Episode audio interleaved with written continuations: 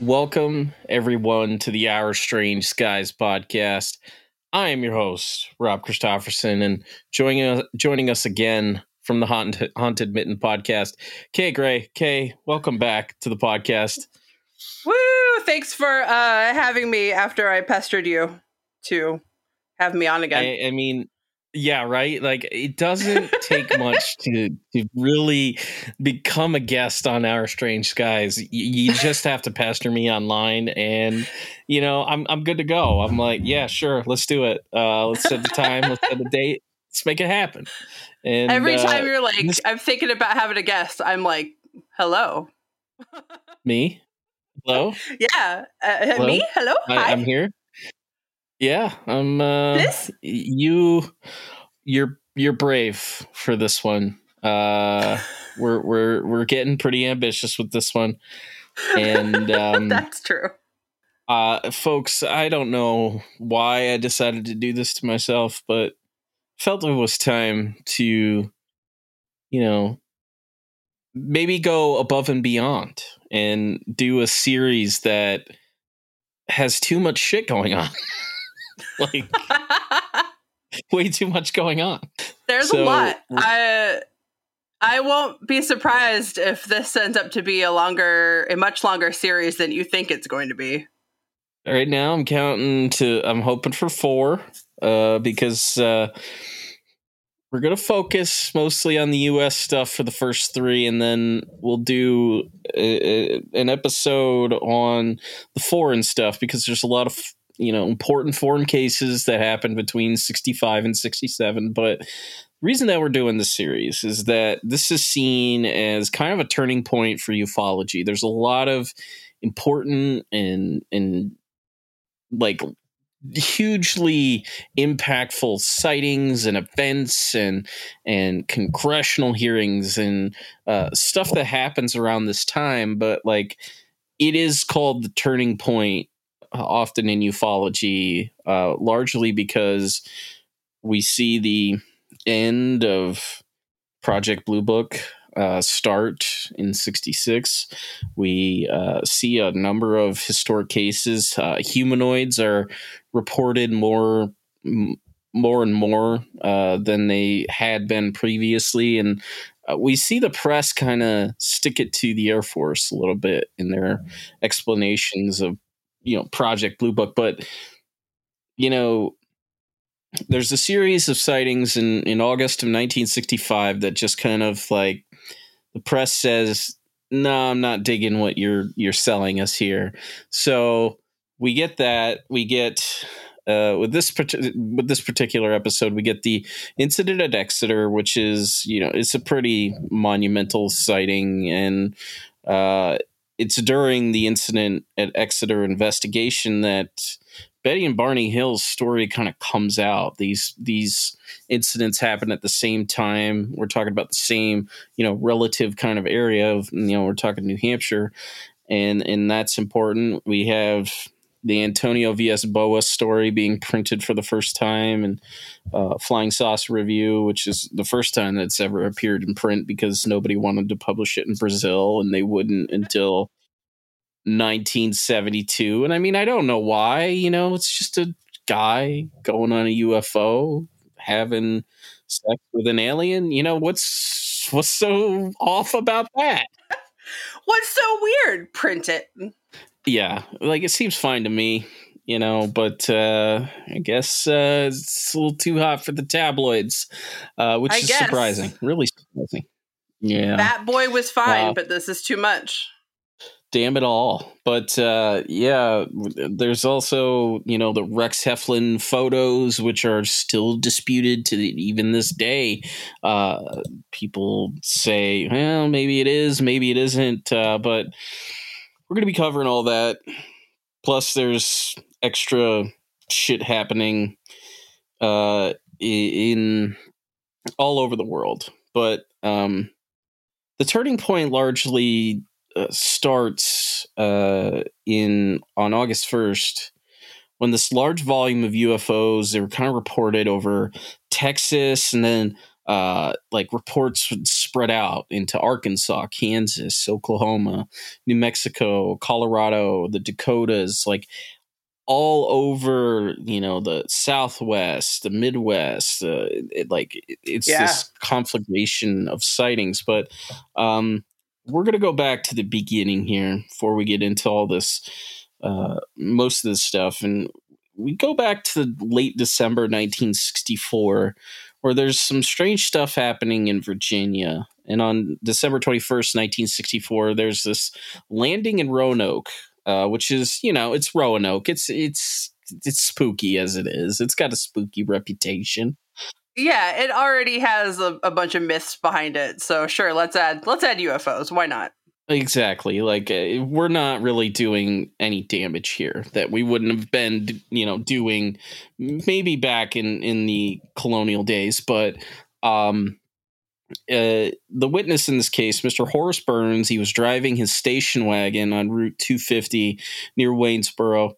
And at around 5 p.m., this huge metallic object descends from the sky and it passes over the road about 200 feet and as the UFO landed near this small meadow, his car kind of came to an abrupt stop. His engine had died, it had been disabled by this UFO.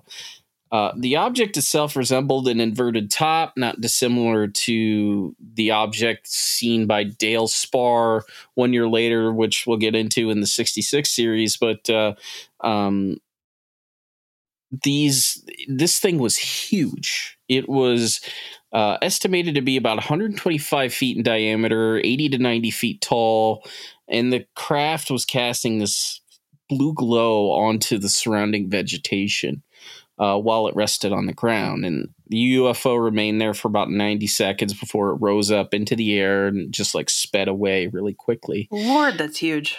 It is. It's it's it's too big. It's too big.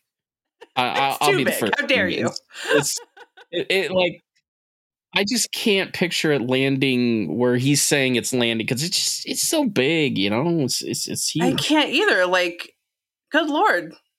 It's uh, yeah, just too big here, and you know he he drives home. He's reluctant to tell anybody, but he tells his wife, and uh, he um, it was after he heard that there was a UFO investigation club at the Eastern Mennonite College that uh, okay. uh, over in Harrison. yeah, like it, it's like oh, I guess. I, sure, sure. Uh, I did not see those words going together, but. Are Mennonites more or less likely to believe in the paranormal?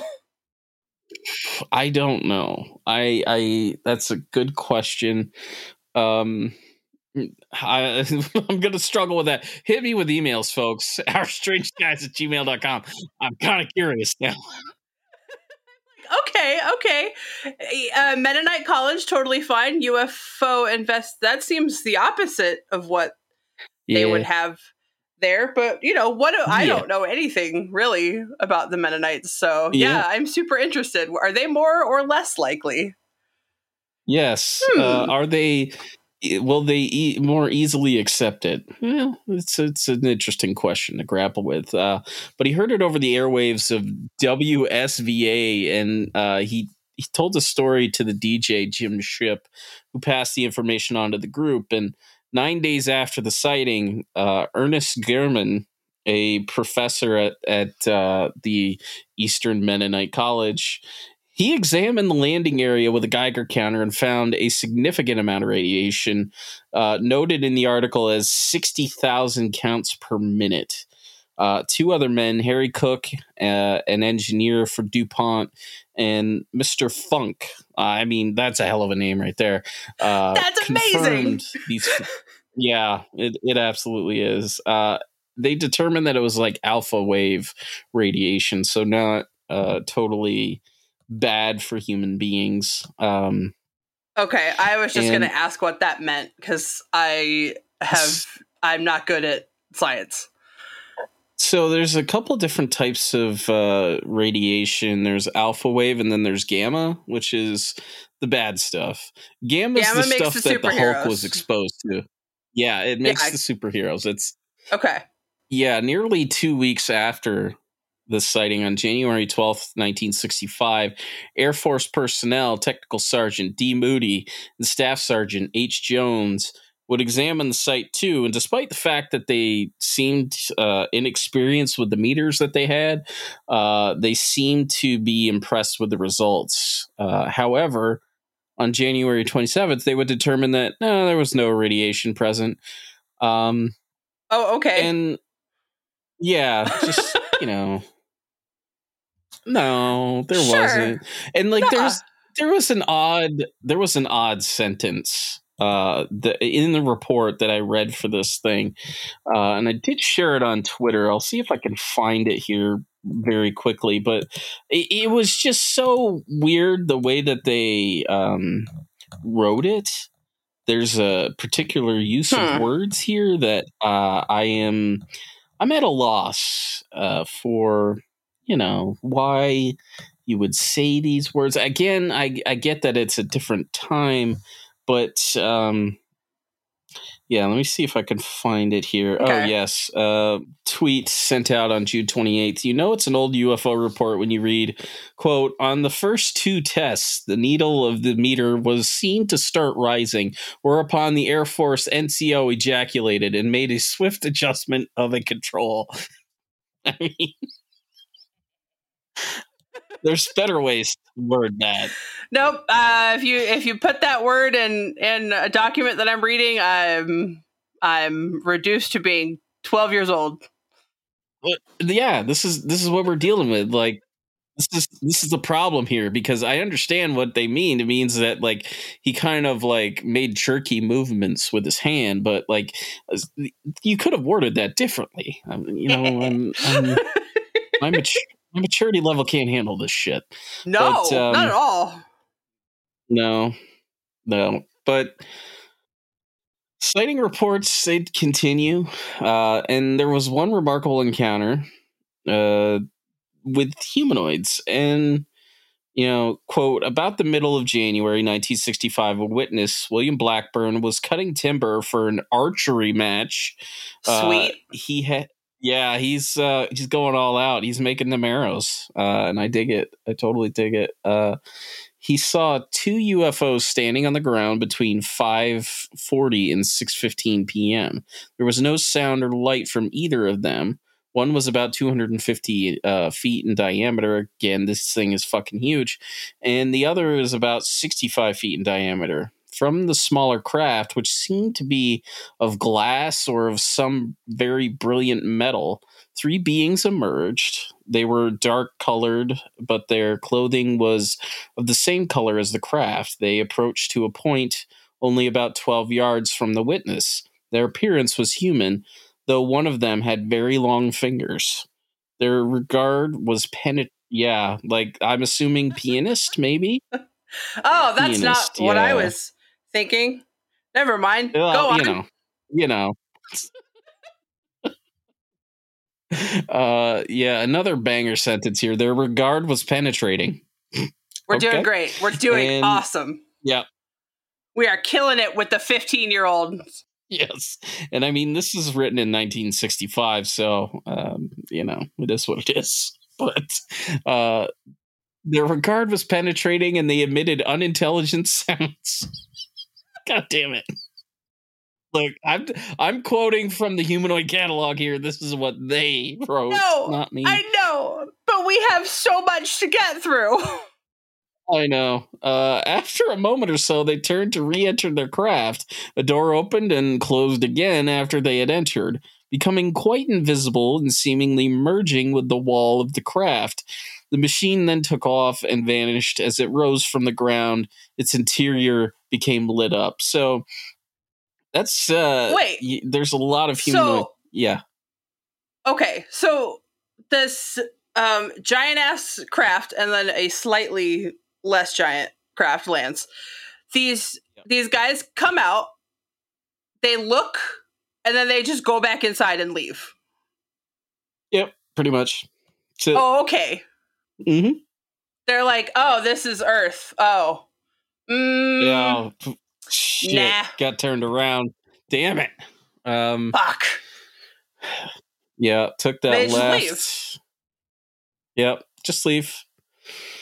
God damn it, um, Gloop, you screwed up the fucking navigation again. again, you know? Um again. The report was kind of just vague on a lot of things, as a lot of things that come from the Humcat because they are uh, summarized and and oftentimes mm-hmm. you can never track down an original source because it'll say something like letter received from so and so. I was like, great, thanks guys. I'm glad you published it and something, but Excellent. I can't go and read this letter. But uh, uh, toward the end of January, sighting reports had increased dramatically, prompting the police chief of Augusta County to warn people not to shoot at these objects. The papers were filled with headlines like "Don't shoot the little green men" and "It's not right to mow them down." it's not right. Not right. Not right at all. Um, I, Aliens have I, rights too. Yep, they do. Damn it! Got a right to land. Got a right, got a right to, to... Uh, not be shot out. Mm-hmm. Yeah. yeah. Unfortunately, we can't say the same for fellow humans. Slam. Anyway, uh, go on. It, it right. Sorry. Um, no, it's all good. So on January 26th, Reverend Preston Robinson and four other members of his family saw a Saturn shaped object, its nose dipping down, hovering 600 feet over the town of Marion. And from the humanoid catalog on the same day, quote, a group of teenagers, including Steve Huffer, 16, were riding on Route 250 near Brands Flats, Virginia, when they saw a little man about three and a half feet tall sitting by the roadside watching the cars passing. He was wearing a silvery looking one piece silvery garment. They got out of the car and pursued the little man. Two more joined the first and ran with him, easily outrunning the boys and leaving no footprints in the muddy ground. Uh, the group contacted the Staunton police. Within an hour, a group of police were on the scene, as well as a young photographer, Charles Weaver. Weaver, with Huffer, approached the barn which Weaver entered, calling out to uh, Huffer who found his companion knocked down. Weaver claimed that something struck him. They left the barn, but as they fled, believed they saw a little man standing in front of the building. Weaver paused long enough to take a picture, and the pair rejoined the other investigators. Now, uh, this photo is not, I've never seen it. It's nowhere to be found uh, that I can tell, but um, you know, Alien just kind of sitting at the roadside in his feelings gets interrupted by a group of people that's just coming by to harass him. I joy that, you know, it's aggressive enough to knock people down. It's great. I just like, yeah, I would run from a bunch of teenagers too. Like, uh, fuck those kids, you know? No. Let's just yeah. go chase this thing. All right. Yep. So January 13th of 65, there's a sighting that took place over Washington, D.C., that was eerily similar to the sightings that had taken place in 1952 that Ed Ruppelt had dubbed the Washington merry-go-round. It's the uh, incidents that led to the to the um, uh, Robertson panel, who basically kind of gave Project Blue Book its new uh, marching orders uh, when it came to investigating these these cases, but there were 12 to 15 white oval shaped objects that had flown over the Capitol. They were witnessed by dozens of people, and these objects were said to have been chased by two jet planes. But uh, the Defense Department, of course, denied it. So, you know. What? Yeah. The government yeah. deny something? Crazy. I know. It's it's absolutely insane. Uh, and also this month, like uh, like I mentioned at the top, um, in the January February 1965 issue of Flying Saucer Review, carried the first part of Antonio Villas Boas' story.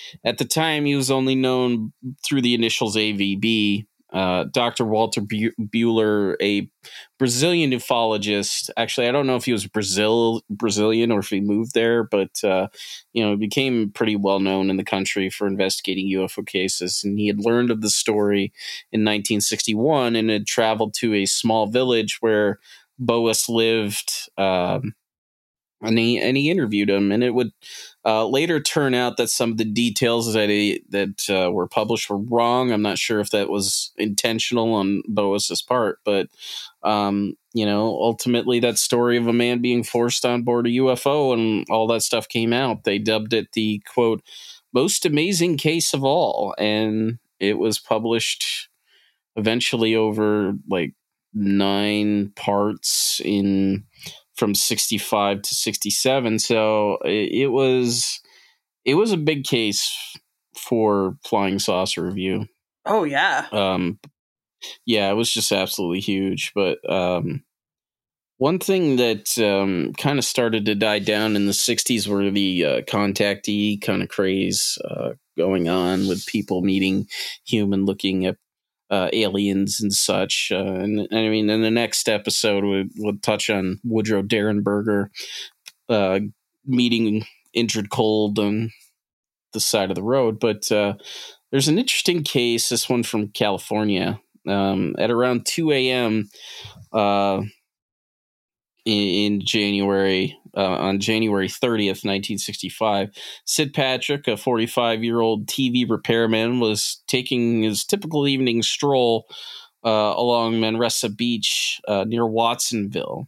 As the uh, waters of the Pacific crashed ashore, Sid was startled by a humming sound that seemed to pop up out of nowhere. And looking up, he could see an object shaped like two inverted saucers starting to descend and Two hours earlier, the mayor of Monterey, George M. Clemens, and at least a dozen eyewitnesses had seen this bright spherical object just hovering over Monterey Bay. And as Sid locked eyes with this object above him, he turned to flee, but not before hearing this voice in his head.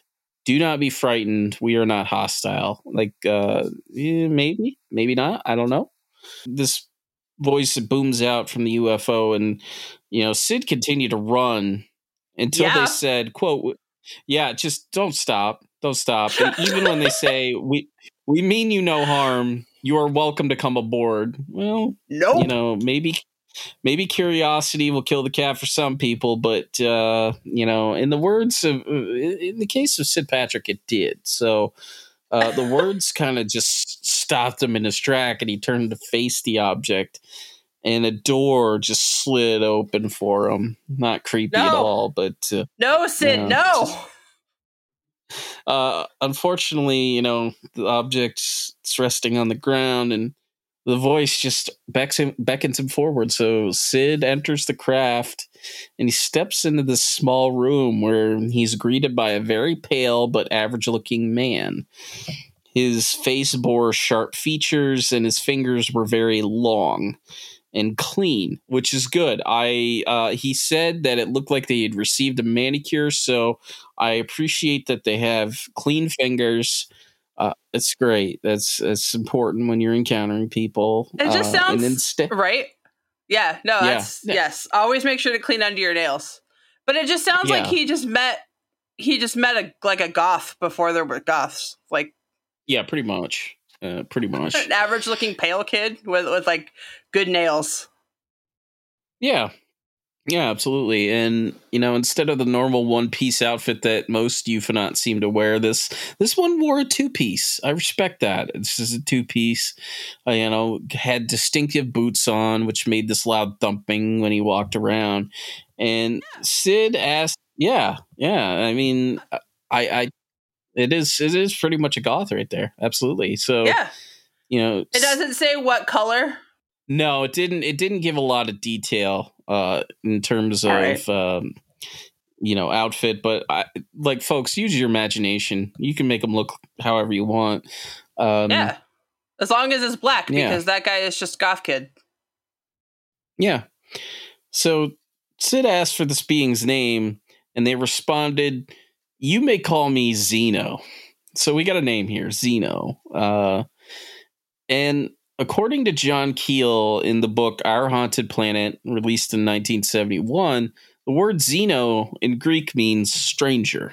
So indeed, yes, Zeno escorted Sid to a room that reminded him of a chapel. Quote, the color effect in that room was so pretty that I almost fainted when I went in. A mixture of beautiful colors. I can't describe it. There were eight chairs, a stool, and what appeared to be an altar.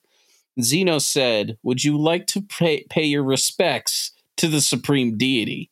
I didn't know how to accept it. I'm 45 years old, and until that night, I had never felt the presence of the supreme being, but I did feel him that night. End quote.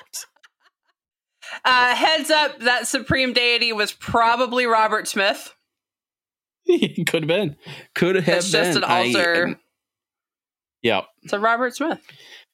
Yeah, absolutely. So uh Zeno then carted Sid around for a little while, taking him on this kind of short flight, ultimately returning him back to the beach. And like Sid immediately told his story to the press, to Air Force personnel at Hamilton Air Force Base. He was telling everybody. It was a good time oh my gosh. Zeno just wanted a friend.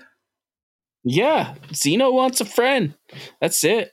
And like, there's no other reported contact between the two. It's just this one-off incident. And now we get into the weird cases here. I, I, this may be typical fare for Florida. I'm not sure, but uh, you know, we're heading to Florida for a couple cases here. Um, and and the most sensational occupant case of 1965 was that of uh, John Reeves. He was a resident of Weeki Wachee Springs in Florida. And in the afternoon of March 2nd, uh, Reeves, who was 65, was allegedly hunting snakes when he saw a strange object, quote, out on the flats.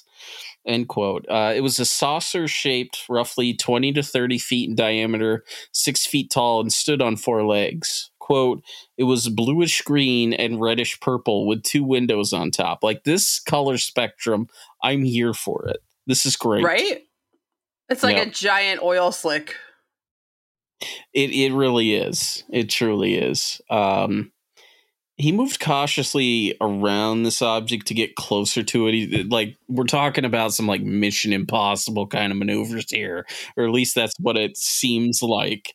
And um, as he's getting closer, that was when the short, what he calls a quote unquote space robot, appeared from a nearby bush. Uh, this figure was stocky, about five feet tall, wearing a gray canvas like suit, complete with a glass helmet. This figure had a dark complexion. Quote, the eyes were farther apart, and the chin was more pointed than in the case of a human being. It walked over to within about 15 feet of me and looked straight at me. I just stared back at this glass dome. It didn't make a sound and then just stared at me. I just couldn't even blink an eye. I was so scared. Like this isn't a guy that sounds like he's scared. Just saying. Uh, no, this man goes out into the Florida swamps to hunt snakes and he's scared of this. Yeah, All Yeah. right. that's a good point. Uh, that's that's a very good point. So out on the the figure's left side, they produced this kind of black box that had rounded edges, and it flashed, and that was when Reeves started to run towards the being. At this point, full sprint. Uh, Wow. He wasn't. Um, he was get, getting a little bold here, and his glasses and his hat fell off. So he stopped. He crouched down to get them, and the object, this black object, flashed again. And the being then re-entered the craft, and the rim around this object started to rotate in this counterclockwise direction. And in uh, the in a whistle, basically, uh, it was kind of loud. The craft was gone. So, um, when the being ran to re-enter the craft, they dropped two pieces of cloth-like paper with strange markings on it. And this paper resembled kind of like tissue paper, but it was very strong. They couldn't break it when they tried to. They couldn't rip it or tear it. So, also, on the ground were these four marks left by legs that this object was standing on. Uh, and these, you know, markings were later destroyed by rain. But according to Reeves, he stayed up all night wondering what to do until making the decision to walk to the nearby radio station WJJB at noon, where the station manager Woody Johnson phoned MacDill Field. Uh, investigators were pretty prompt and they questioned Reeves at the station and visited the landing site. So, this is probably going to get answered but yeah. uh, are there are there photos of the cloth? Is that cloth anywhere or the tissue? Oh yeah, there's there is photos. There is yeah. uh, there's 100% photos. And uh, almost immediately, a couple of oddities presented themselves in the case. So Woody Johnson and photographer Frank Fish seem to kind of have Good. a financial stake. Yeah, oh yeah, oh yeah. Uh, they had a financial stake in Reeves' story, so Fish had taken photos of the landing site, and he was selling them for like thirty dollars for a set. So, like in 1965 money, that's expensive. Good lord. Yeah, yeah. Um, Life magazine had given Reeves a lie detector test, and he failed it. Uh, and uh, on April 1st, the Air Force announced that this case was a hoax. Uh, oh, MacDill Air boo! Force Base. Yeah, MacDill Air Force Base also tested the paper that and found that it was just con- uh, common stencil paper. Nothing Man, I should really read it. ahead. uh, the script had been handwritten very amateurishly, but by two different writers, which was the weird thing. They they figured that it was somebody with uh, that it was two different writers because of the the penmanship. But uh, in fact, investigators were able to translate what was on this. The message on page one read, uh, "Be sure to drink your Ovaltine." No, I'm just kidding. Uh, it read. How old are we that, plant- that you made that joke and it was and I actually found it funny? I know, I know, but uh, the the the message on page one read planet mars are you coming home soon? We miss you very much. Why did you stay away so long? Oh uh, you know it's uh, it's adorable. Uh, it's adorable. What's uh, what makes it even more interesting is that it's yeah it's just it it seemed this message seemed to have been written by someone who didn't speak english as a primary language. So it seems like there was somebody in on this with reeves. But um uh, in 1968, Reeves claimed to have been taken to the moon by these beings. So, uh, you know, it's uh, it's one of those interesting cases that's uh, it's kind of been debunked at this point, but uh, right, it, it made it, it was a pretty big splash in the press, and uh, another case from uh, Florida, this time the Everglades, uh, would make a, a, pretty big splash on, on its own. So on March 17th, James Flynn a 45 year old rancher. He walked into Dr. Paul Brown's office. He was an ophthalmologist in Fort Myers, and Flynn needed treatment. Uh, according to the story printed in the April Bulletin, quote, the area around his eyes was red and puffy, and he had and he was nearly blind. His right eye looked like a bloody marble, end quote. Um, yeah, we're putting visuals into your head right now, folks. That's how we do it. But uh, five days earlier on Friday, March 12th, Flynn had loaded up his uh, quote unquote swamp buggy uh, oh, with some yeah. camping. Yeah, he's going camping with his four dogs and he headed into the Everglades. And uh, on Saturday night, his dogs had tracked a frightened deer, chasing it into the dense brush. And Flynn had tried to call his dogs back uh, until around midnight um, he uh, he unloaded his uh, he loaded his buggy and he uh, you know attempted to catch their trail. And an hour later, Flynn spotted this light in the sky just above the cypress trees. And it would move in this kind of like grid like pattern, often returning to the same spot again and again until it just settled down. So Flynn, he drove a little closer, and and you know he starts to observe this object through a pair of binoculars. Okay, I'm reading ahead this time because I have to know if these dogs uh-huh. are okay. Uh, I'm I'm assuming so because there isn't anything else about the dogs. The dogs, I think, were fine. Uh, okay. I'm just making yeah. sure. I'm just skimming ahead this time before I ask a stupid question. Okay, go on. I, I think I think the dogs have a happy ending, but uh, you know this subject it was like 32 feet tall and it was widened at the base, giving it kind of like a cone shape, though like the top of it was rounded instead of coming to a direct point. Uh, the closer to the top of the craft uh, were these kind of four rows of windows, roughly two feet by two feet. And Flynn noted that the hull seemed to be made of some type of uh, metallic material, roughly about uh, in these four foot by four foot sheets that were held together by rivets. And almost immediately, because of that detail, he assumed mm-hmm. that this was like a government craft or some kind. Because you know most of oh, the time sure. people say, "Well, this is a singular," you know, this was made out of like a singular piece of metal or something like that. But we do have evidence of rivets, and from the windows there was this pale yellowish light that could be seen and from underneath it, this um, the object casts this orange red glow on the ground.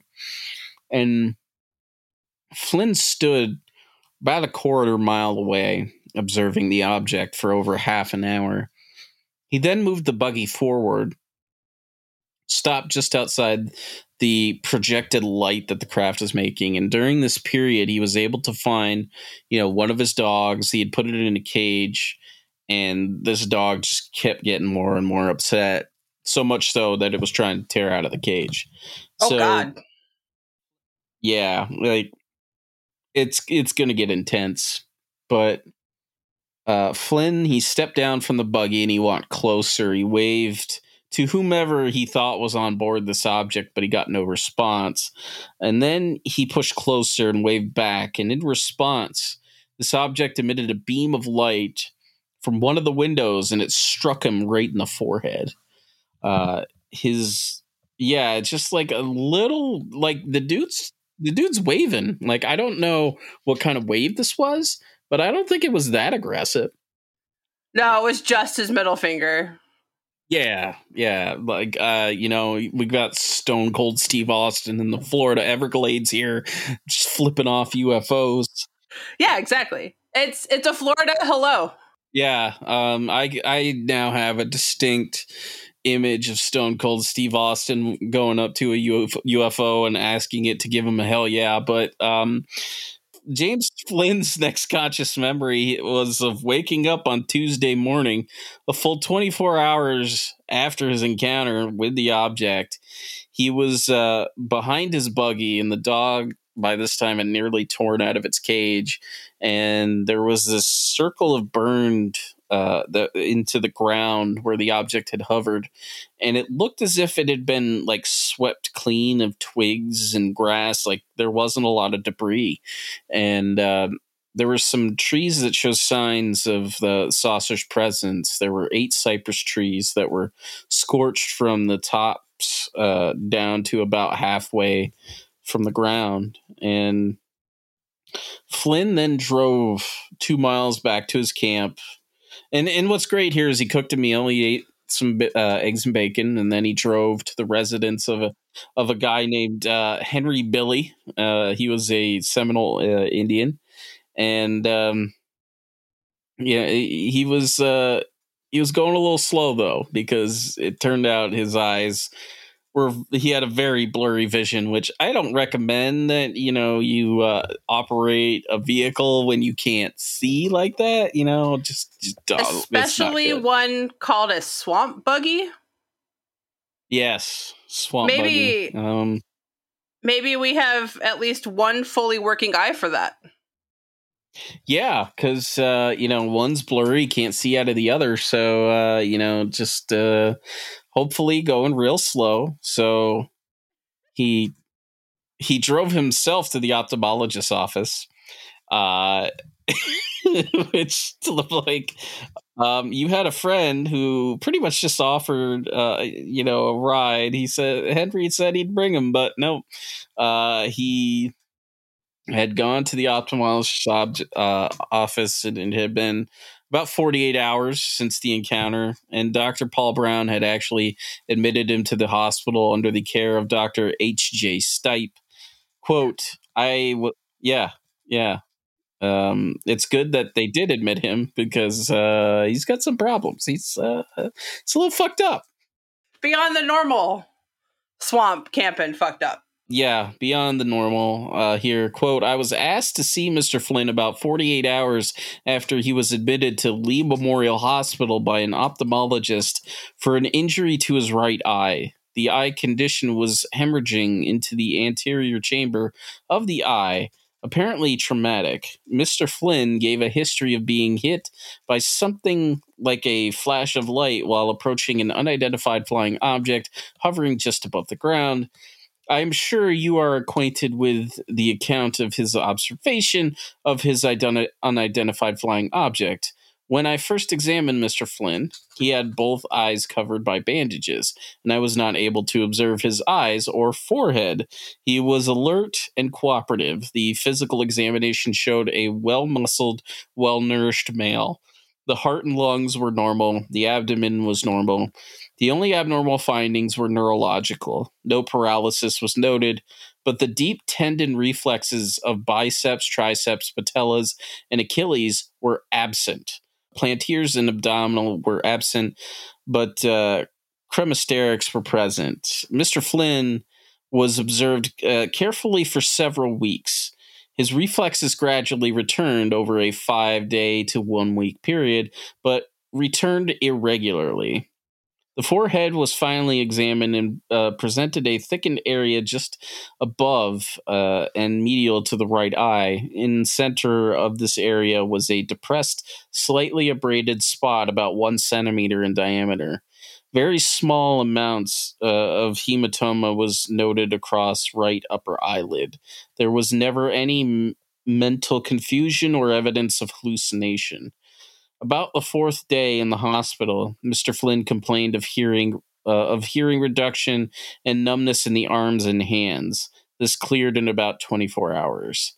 When last seen, about 16 April 1965, approximately four weeks after the injury, Mr. Flynn again checked the abdominal reflexes were not present, but all others were normal. The depressed area over the right eye was still present and prominent. He still has a cloudy vision of the right eye. No other abnormal physical or neurological findings were noted. End wow. quote. Uh, yeah, he's that, fucked up. That light fucked him up. yeah, big time. Holy cow! Big time.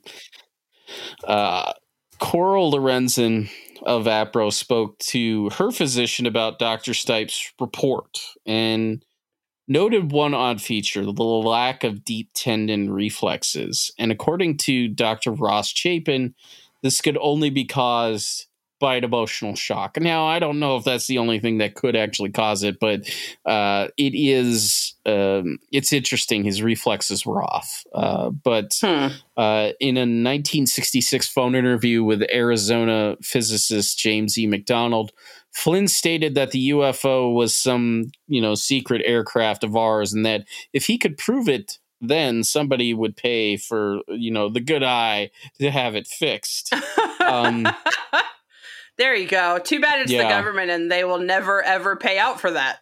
Yeah. Um, it's interesting to note that, you know, Ross Chapin says that according to, you know, him and his his time being a doctor that the only reason, the only way that his uh, reflexes would change would be by an emotional shock. And again, I just don't I don't know enough there, but it, it's interesting. Like, yeah, you got you got an emotional shock. It it fucked with you, so that's why you don't have any reflexes. But um, yeah, in I can see yeah, I can see it, it coming it, from shock.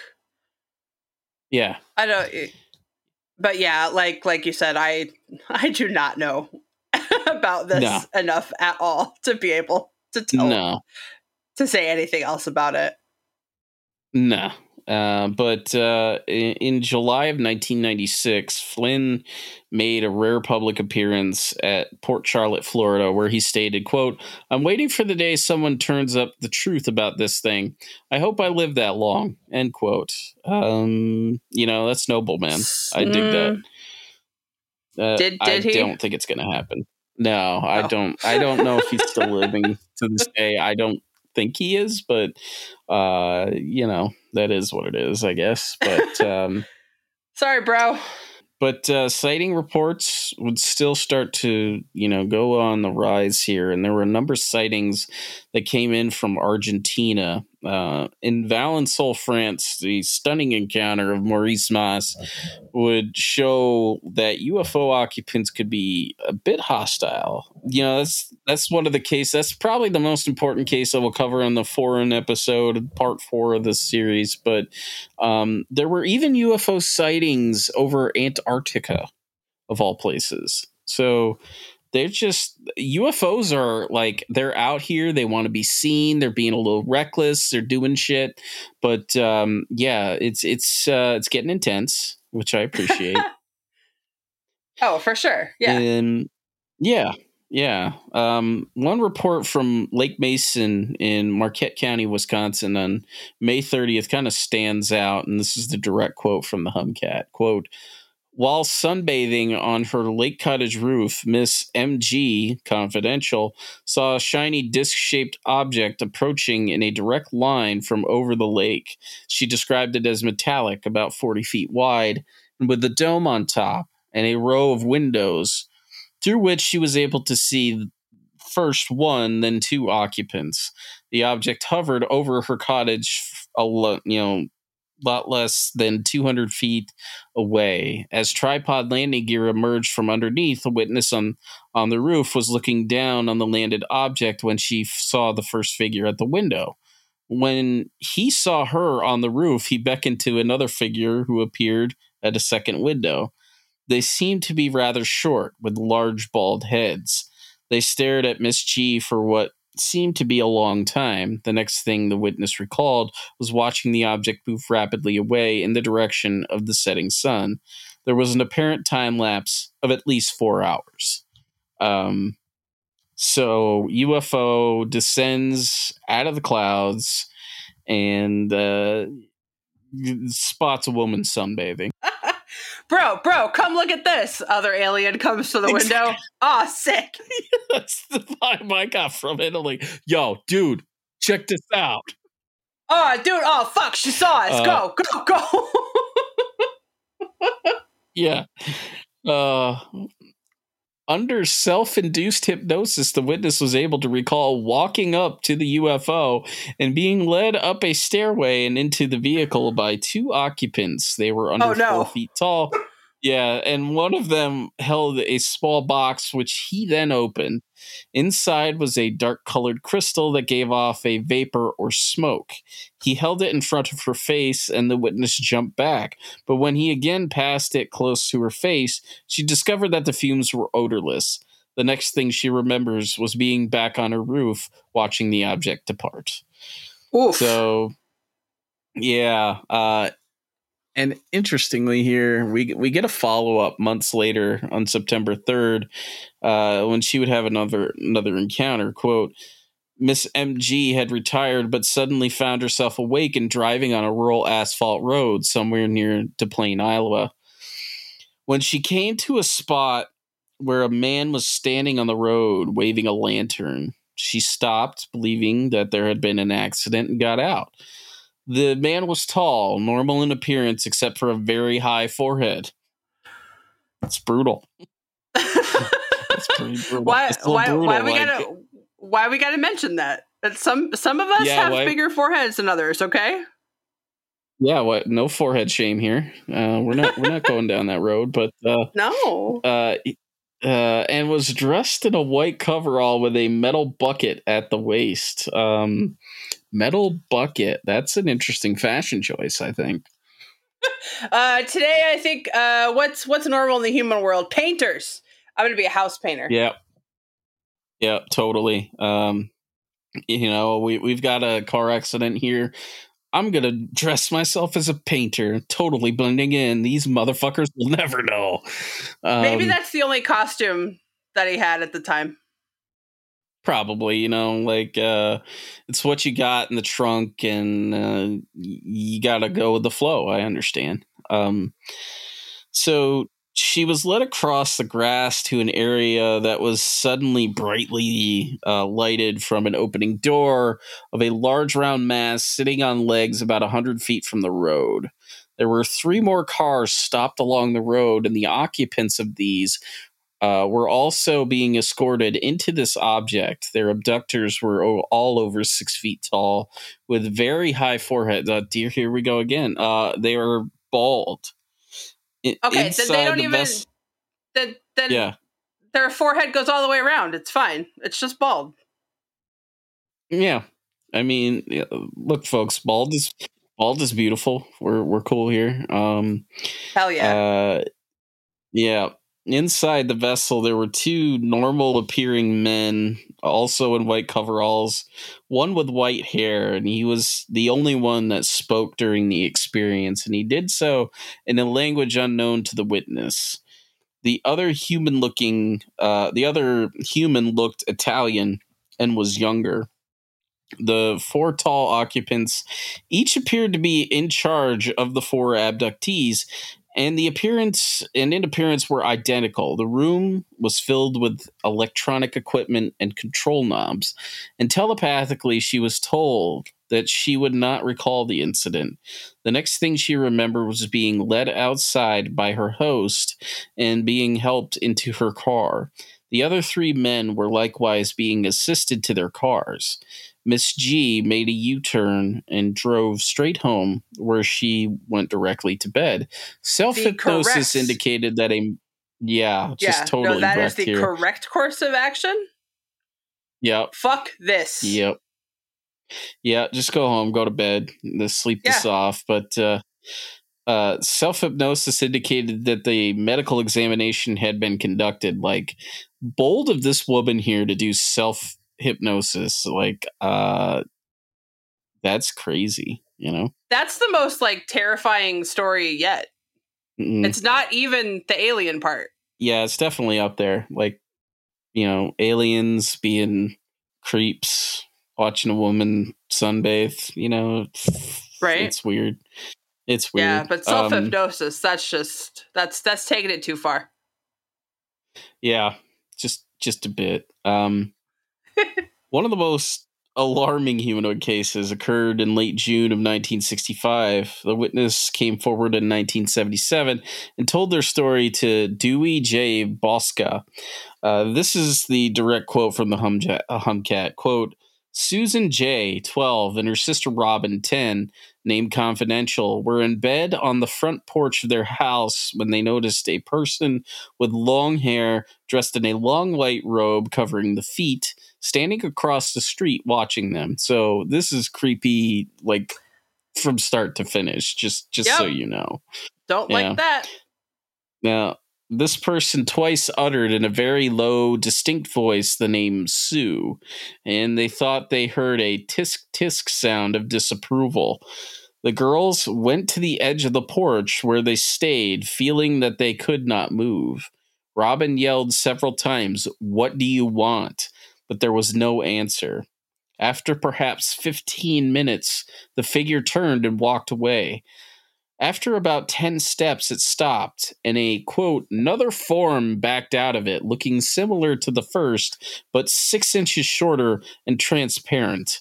The figure walked on and stopped again, and the second one came up and again merged with it. The reunited figure walked on to a neighbor's driveway where there was a luminous mist in which it rose up and vanished. After this incident, Sue began to develop psychic abilities, and poltergeist phenomenon occurred in their house. Um, nope. Yeah. Not a fan. Nope. Not a fan at all. This is this uh, is a giant nope. Yeah. Um, and the thing is, is like I don't know how to take this because like this is partially. It seems almost like a Men in Black case, just in how um the the weirdness of it and, and stuff. But uh, in in in other cases that uh, uh, I can make comparisons to, but that yeah, not a fan. That's creepy no. shit. Um, it's yeah. It doesn't. It doesn't feel. Yeah, for it, it feels very distinct from the UFO side of things. Like this is just straight up mm-hmm. weird. And yeah. you know, let's not watch girls. Yeah. Yeah. for don't like, no. for like, for like 20 minutes. minutes. Yeah. Like yeah, let's not no. let's not do that. Even let's, if you do, creepy. Right. Even yeah. if you do try to like impress with your ability to become multiple figures. Whatever. I don't think anybody's impressed by that, to be honest. Cause like it, I'm not impressed. I'm just gonna say, you know, straight up top, creeped out a little, sure. Impressed, no. Um, unless unless that other form right, can enough. get me a goddamn sandwich or something, I don't I don't want it. You know, I don't need it at no. all. No, no, it's true. This is this one is like this one is truly creepy. Yeah.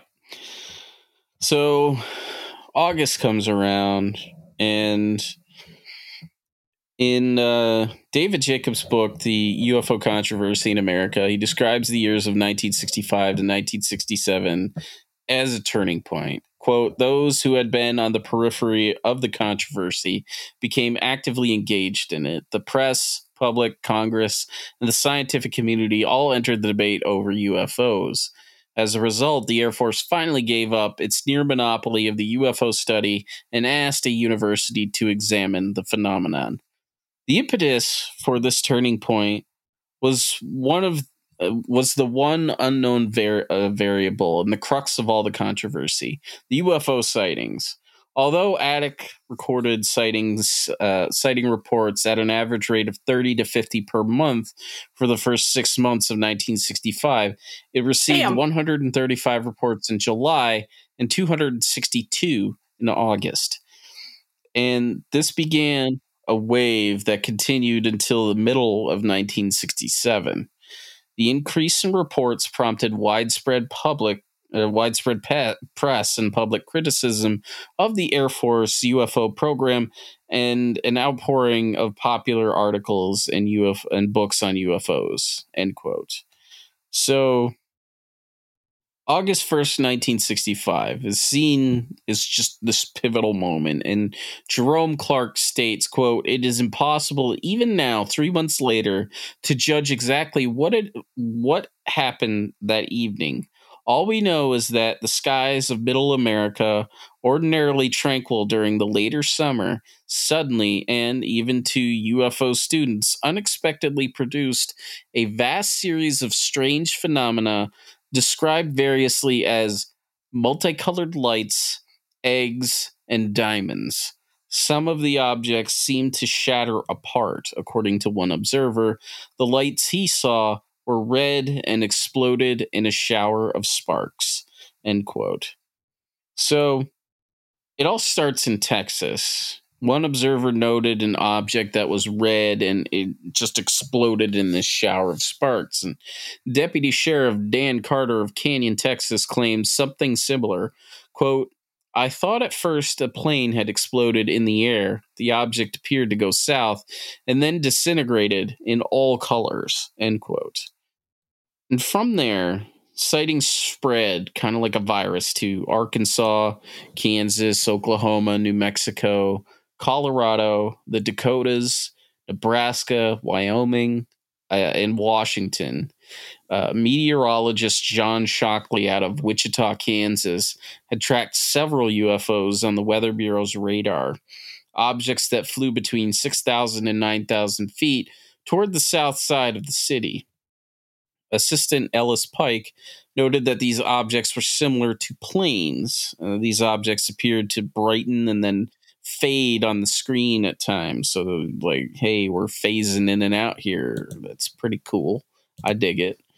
Um, Makes it, you know, you put that up on the big screen, it makes a good party. It does. It's pretty cool. Um, so the Oklahoma Highway Patrol also reported that Tinker Air Force Base in Oklahoma City had tracked these UFOs as well.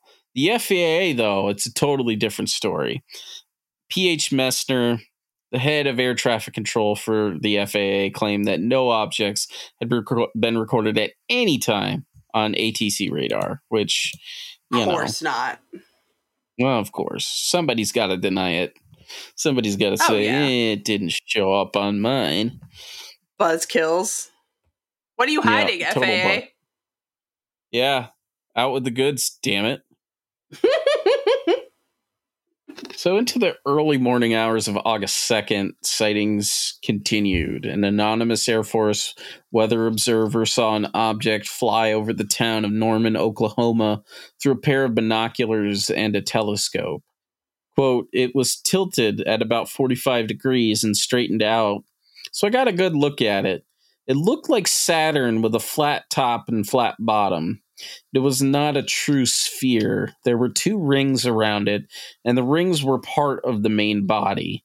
They were not separated from it. It was at least twice the size of a Boeing 707.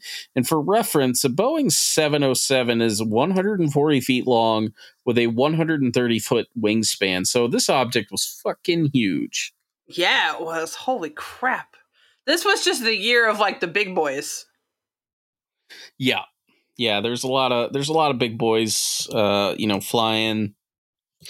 Uh, but you know, it makes sense that you would see them all in like in like Florida and the Midwest because those are the only places that still have like the land to hold them if they land.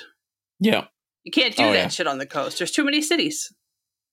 There's too many cities. Too many cities on the coast. You need you need those big wide open spaces to uh park you UFOs, uh, and and I get it. You know, I totally get it. Um, a news photographer named Bob Campbell overheard Oklahoma and Texas highway patrolmen conversing on shortwaves. A UFO had been traced on Oklahoma radar and was heading into Texas. Campbell quickly jumped into his car and located Police Chief Peter McCollum, and the pair sped out into the country just in time to capture uh, four time lapse photos which showed a ball shaped light in the sky. And Campbell, Campbell and McCollum were not the only ones to observe the object. In Durant, Texas, a police officer and another state employee watched the UFO as well. And Do in Caldwell, Kansas. Uh, I did not find them. I also didn't actively search for them, so they may be out there. I just didn't see them noted in the articles that I was reading. Fair enough. If they talk about a photo, though, I'm like, okay, bring me this photo. Where is this photo? Bring me the photo. I need it. So, in, in Caldwell, Kansas, two police officers respond to a report of a UFO in the vicinity of Caldwell Airport, and they witnessed an egg shaped object at least 300 feet long hovering close to the ground. And the officers they tried to get close but the object turned out uh, its lights and then disappeared. Interestingly behind a hedgerow a 300 foot long object just disappears behind a hedgerow. I was like this is amazing. But i think it's just like oh shit uh wait wait wait. Humans don't have dark vision. Turn off lights turn off lights. Yeah. Right? It's uh it's a monster object. That's that's what we're dealing with though but uh, by morning, the Air Force had a myriad of explanations for the sightings that night, most pertaining to astral bodies in the night sky. And the press was quick to turn on the Air Force, uh, though. Even United Press International, UPI, they are notoriously a neutral press outfit, was quick to point out, quote, ordinary radar does not pick up planets or stars, end quote. Take that. Um, you know, yeah, suck on that one, Air Force. Uh, Robert Riser, director of the Oklahoma Science and Art Foundation Planetarium, further added, quote, That is as far from the truth as you can get. These stars and planets are on the opposite side of the Earth from Oklahoma City at this time of year, end quote. So take yeah, that. Air Force. Again. Yeah. Why don't you hire some scientists? Yeah, uh, what's Hynek doing? Do you got him doing anything? Because uh, not yet. That's the next year. Well, yeah. Well, I mean, yeah. like, what do they have them doing? well, that's true. I mean, you know, Dexter Hillsdale next year. That's when, um, you know, yeah, it's, uh, that's yeah, that's swamp gas. That's, that's 1966 when when when poor Hynek gets yeah. shoved out in the spotlight. Yeah. Um, but uh, you know the popular attitude towards UFOs it was changing, and as one NICAP writer noted, "quote In the last few months, there has been a disturbing increase in public fear of UFOs. Suddenly confronted with these strange objects, even veteran policemen, formerly skeptics, have panicked and fled." End quote. So, yeah, things are getting a little intense here, and you know the press just was not having it. And on the next night, the UFOs they returned. They came back uh, in the uh, upper Midwest, in the states like Nebraska, Wyoming, Iowa, and uh, greatly in Minnesota. So at 9:30 p.m. over Sioux City, Iowa, many residents saw a large craft bearing red and white lights flying over the town, and they firmly believed it was not a star or some heavenly body just like hanging out. Like there may be some heavenly bodies in Sioux City, Iowa, but this is not one of them. This this is totally different. yeah, th- those generally don't have uh, red and white lights, and they don't generally yeah uh, just you know hang out over towns. They're right. you know they're heaven they're heavenly bodies, so they're like at the pool, uh, malls weren't big yet, but like I don't know, yeah. like a skate park. I don't know what people did in the 60s. Exactly. No. Laying in laying in a field listening to music. No, I don't think so. Uh, unless you know, unless there was, uh, unless they had radios with them, maybe. But uh, you know, uh, I I don't know. Like, uh, you know, when it comes to the Scarberrys and Mallettes, they'd like to go out and drive and like race people in the TNT area. So, oh, that's uh, true. Yeah, I, am uh, assuming there's a lot of drag racing. Yeah, they're racing for pinks. Yeah, totally, totally racing for pinks these days. Um, All right, so, I'm an idiot. Keep going. Minneapolis and, and St. Paul, Minnesota were home to the highest volume of, of, reports. Hennepin County Sheriff's Office stated, quote, nearly every one of more than 50 police and sheriff squad cars on the road between 1220 and 2.30 a.m. August 3rd called in to report seeing objects, end quote. While most reports were of a singular light in the sky, one officer stated that he saw three, and patrolmen over uh, oversaw eight, uh, eight of them flying over Lake Minnetonka. These uh, the lights were kind of flecked with green and, and red and uh, with white on top uh, and bottom. And strangely, none of these objects registered on radar at the international airport. So, um, no, of course they would. Lots of FAA. No, just no FAA. Don't trust them.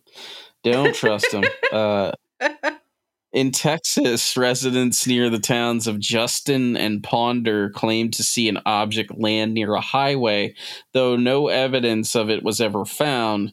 Nebraska saw reports of red, white, and blue lights flying over the towns of uh, Valentine, Ainsworth, North Platte, Scottsbluff, and Sidney. Uh, very patriotic here. Yeah, we got the patriotic well, that, yeah, UFO. That's just right. That's mm-hmm. just that's just America. They were just celebrating.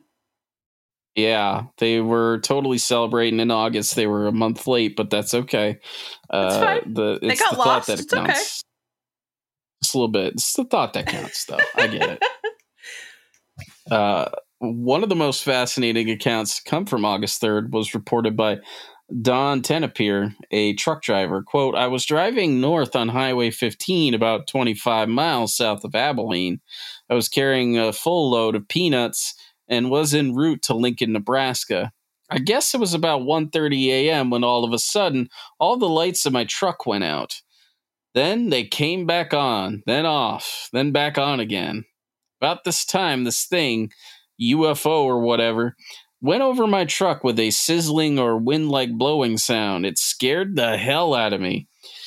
It seemed to almost touch the cab. Maybe it was 20 feet in the air, and it just swooped down over the road and hovered there, no, not more than 100 feet in front of me.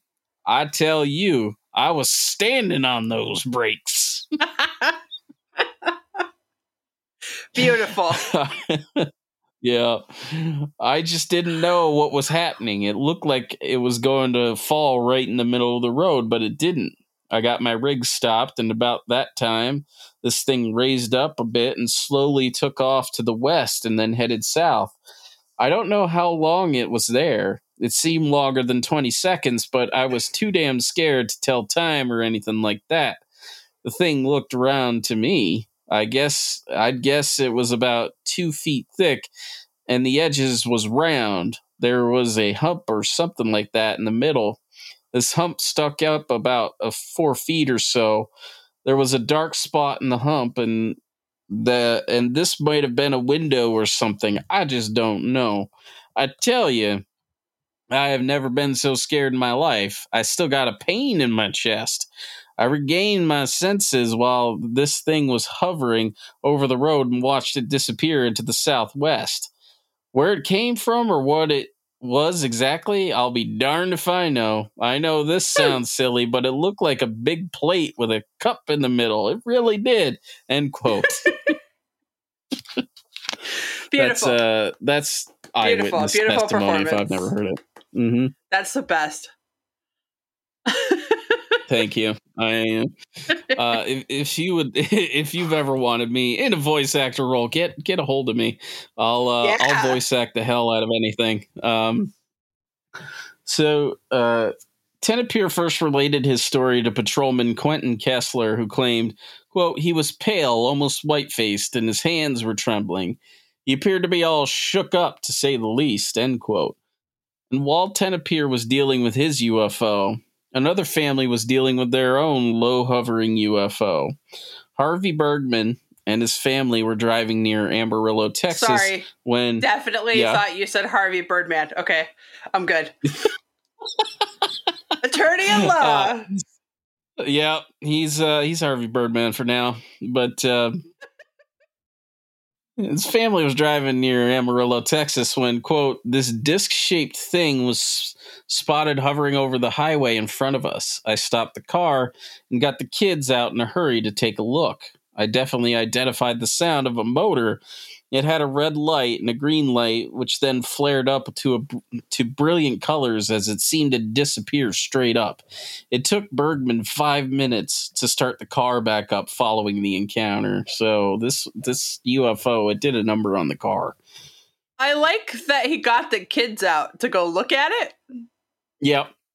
Yep. No, kids, don't stay in the safety of the car. Come out here into the wilds with me and take a look at this thing. Yep. It's, it's totally going to be fine. We are not going to die uh, at all. Um, That's why I can't have kids. Come on, kids, let's go ghost hunting. Are you four? I don't care. yeah, no. You, what do you like? If you could walk, you're fine, uh, I guess. Um, but uh, August 3rd would be the date that one of the best series of UFO photographs was ever taken. And I, I will firmly say that the Rex Heflin photos. People still argue about their veracity to this day, most claiming them to be authentic. You are most likely familiar with them. They are basically photos of this like top hat looking UFO flying in the air. Uh, they're photos captured through the um, dash uh, windshield uh, in his truck. But uh, Rex Heflin, he worked for the Orange County Highways Department in California as a highway inspector, and he was described as uh, a a person who uh, he was described as a quote seeing is believing kind of person. And at 11:30 a.m. on August 3rd, Rex was about to radio to the road maintenance superintendent to report some trees down on the train tracks nearby. Strangely, the radio was dead when he picked it up, and that was when he caught a glimpse of an object in the air. Uh, his thoughts drifted to ideas of military technology as the object slowly just kind of moved across the road in front of him and it hovered there momentarily allowing heflin to get a good view of it and it resembled a saucer with a dome on top approximately 30 feet in diameter and 8 feet thick but really it resembled just kind of like a flying top hat uh, the sun's rays reflecting off its surface. And yeah. Heflin made a quick move to grab his Model 101 Polaroid camera from the seat of his truck. And he just started to snap photo after photo, um, somewhere in the neighborhood of like um, four or five photos.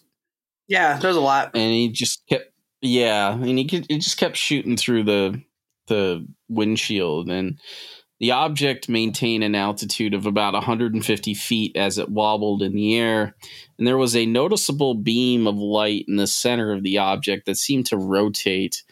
Uh, and the rotations became quicker as the object shot into the air, leaving a smoke ring that Heflin was able to photograph. And shortly after it departed, the shortwave radio kind of came back to life. And what's interesting is like the that that smoke ring you can see it in the photo. It's it's it's, it's interesting like uh you can. it's, it's very really weird. clear. Yeah. Yeah. Yeah. So project blue book gets its hands on this quake on this on this case and it's quick to label it a hoax. He claimed that the object was about like three feet in diameter and it was only about 15 to 20 feet off the ground. The only problem is, is if you look at those those photographs what the hell is he suspending it on? There's nothing there that he could be. Like no he's in a car and it's just it's mm-hmm. i mean we think when you like you said orange county california so you think um you know you think southern california you just think like buildings everywhere and people everywhere. But no, this is back in the day when it was just flat land and orange groves. And like yes. there is no there is nothing around there to possibly dangle no. a, a, a small object from to take a photo from such a such a place that you wouldn't also be getting that per that you know that that that rod whatever you have you whatever you're using to dangle the thing from in your photos. Like right, it looked like, like the only thing around him is the truck that he is in. Right. And there is no way that you could angle anything that high in the air from his truck because that like his truck is not like you know like 20 plus feet tall so uh, right. it makes no sense the the explanation makes no sense at all so yeah, uh, it's a, it's a bad one. But uh, what's interesting is that like all the, of Project Blue Books uh, yeah, just a lot of them are bad. They're just you know they're, they're so bad, really bad. Yeah, bad. They didn't even try. Uh, no, they they really didn't. Uh, there was another witness that actually backed up Heflin's sighting, a young boy named Greg Oliver, who saw the object in the same general area after uh, he had seen it. So, you know, it's interesting photos backed up by an eyewitness. Just, yeah, but you know, Blue Book, Blue Book is failing us. Um, it's um, like always. Yeah, like always. And the next day, a group of objects traveling in a V formation were reported by an Air Force radar base in Michigan flying off Lake Superior. Yeah. And uh, over Duluth, uh, Minnesota, jet fighters were scrambled to chase the objects, but they were like outclassed uh, at every step of the way. And over Arkansas on August 8th, the Estep family observed a quote, long, narrow silver object with lighted windows and a revolving light on top hovering in the air just above the trees, end quote. The object made strange noises, uh, such as a loud clicking sound, as well as sounds similar to those made by a siren. And when the object departed, it, it left this wake of sparks. And during this time, humanoids humanoid sightings were kind of they were down but one incident was reported in grand forks north dakota around 11.30 p.m sylvia hoylman becky onstead and becky evanson had pulled over near uh, lincoln park golf course to take in kind of the beautiful harvest moon uh, and in this odd bit of unease, these girls turned around and they noticed that the moon was actually behind them. Whoops. What they were looking at wasn't the moon. It was it was something else.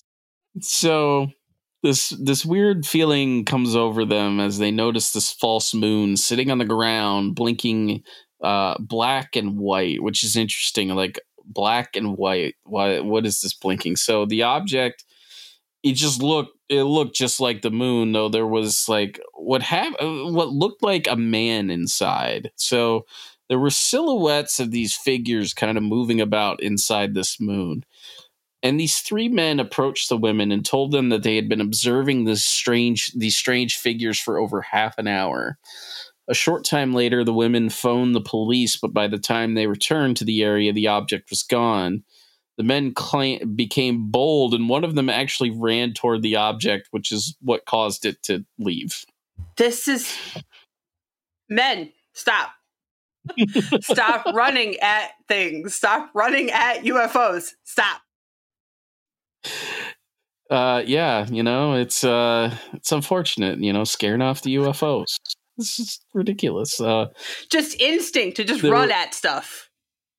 Oh, that's yeah, possibly like, dangerous. Let me charge it. Yeah, exactly. Like uh this is no better use of my time than to uh, run towards this thing. Yeah. Um there was even report of a tiny UFO in uh, Woodinville, Washington. Miss Herb Johnson was driving home around 11 p.m. And uh, listen, I just want to say first off, I hate how women were referred to by their husbands' names. Like they're individuals. You could you could call them by their names. Yeah, no, uh, but, no, no, no. We we didn't have names until like like 1994. Like right, we just lost right, our first 94. names. Yeah, yeah, yeah, exactly. Uh, you had dudes' names pretty much. Uh, uh, you know, Mrs. Herb Johnson, she was driving home at around 11 p.m. when she saw an object less than two feet in size, glowing brightly, coming down right in front of her car. Quote, when I turned off the 228th, the object took an abrupt turn and crossed the road until it was directly in, directly above my car uh, it was until I rolled down, uh, rolled the window down and looked outside that it sped away. The object went straight up into the air and out of sight in a split second. So, as you can see, August, there's just like a lot of weird UFO stuff going on, and it's just like being hammered all over the place. And there's so uh, much uh, similar. Yeah, it's just so so weird. But like, what's interesting is like similar craft were, were reported in Wisconsin on August 22nd, uh, Ward Lake, Alaska, September 22nd, and Bexley, Ohio, in on October 16th. So like crazy, we get repeat phenomenon and and shit, just like a lot of crazy stuff. But on August 11th, the Minnesota Star carried an interesting interview with Kenneth Arnold, who was 50 years old at the time. And he claimed, quote, these things are not machines, but something alive that has enough intelligence that they are as aware of you as you are of them. So Kenneth Arnold starts to promote the idea, and he did for like decades, that UFOs weren't machines; they were living things. They were living, uh, whether they were animals or or something like that, which is which is interesting. It's an interesting theory. Like this is your OG UFO guy, and after uh, by this time we're talking close to twenty years. It's like, nah, these are animals. These are creatures. These are living beings. So uh, interesting. Uh, it's kind of a refreshing uh, take on it. Uh, Kenneth Arnold's just kind of an interesting dude because he became the first UFO investigator after his experience. Uh, you know, he goes to Maury Island, encounters a lot of paranoid weirdness, and uh, you know, kind of becomes a UFO buff after that, but uh, it's, it's an interesting theory. And that same night, August 11th, a pilot named Ray Hoffman and two other passengers were flying in a twin engine airplane between Wilkes-Barre and Hazleton, Pennsylvania, when they sighted this bright light. Uh, he pointed the plane towards this UFO and he followed it, pulling to within five miles, at which point the craft kind of just quickly accelerated away. God damn it, men. Oh, I'm in the air with this thing. I will just fly after it. Nothing bad can happen, surely. You know, UFOs just disabling cars. It's nothing to say that they can't disable planes. But um, and two days later, on August 13th, siblings Ellen and Lauren Ryerson, 16 and 13 respectively, were approached by three strange persons whom they connected to UFOs. They were approximately five and a half feet tall, with very large pores on the top of their heads and large protrusions at the back. Um, that's that. That's a weird one on me. They, they must have huge ass pimples. I'm just saying. oh God. Yeah. I guess easier to clean though. Yeah, I think that's you know the upside here, but uh, dear God, that's uh, yeah. Yeah, no, no thank you. Um, what horrific no. puberty they must have gone through. Yeah, uh, very. Uh, their eyes were quite large, protruding outward, and their faces held just no expressions at all. The girls ran away from these stranger these strange figures, and when they turned around to see if they were still being pursued, beings had disappeared. And see, they ran away, not torn. Yeah. This Gotta is, learn. Uh, you know, lessons lessons being learned here. It's important. Uh, so, two unusual landing cases took place on August 19th and 20th. As six uh, quote, as 16 year old Harold Butcher operated a milking machine in his father's dairy barn near Cherry Creek, New York, he heard the radio suddenly become blurred with static. Then the tractor, which ran the milking machine, stopped, and a Holstein bull tried, uh, tied outside began to bellow and tried to pull at the pole to which he was tied. Running to the door, the youth was startled to see a large object shaped like two bowls placed face to face, hovering just above the ground a quarter, mi- a quarter of a mile away. He hurried toward the UFO. Yep, he's running towards it, and was about 50 to 75 feet from it when it emitted a reddish vapor which bounced as it hit the ground. And then, after making a beeping sound, the machine shot upward into the clouds. Then Butcher heard an explosion like dynamite. Oh God! He, yeah, like it's uh, this. This is a weird one. This is a this is a very weird one. Uh, he uh, telephoned the house, and when the other witness came outside, they smelled a peculiar odor in the air and also noticed that the cloud into which the saucer had flown had begun to glow a greenish color. The bull, in its terror, had actually managed to bend the bar that held it. Half an hour later, the UFO returned and circled the area, prompting Harold Butcher's mother to call the state police.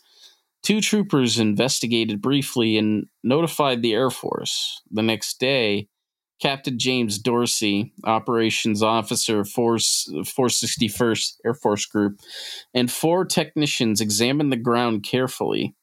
Their findings a purple liquid substance, burned grass and foliage, and small impressions in the ground two inches wide and two inches apart.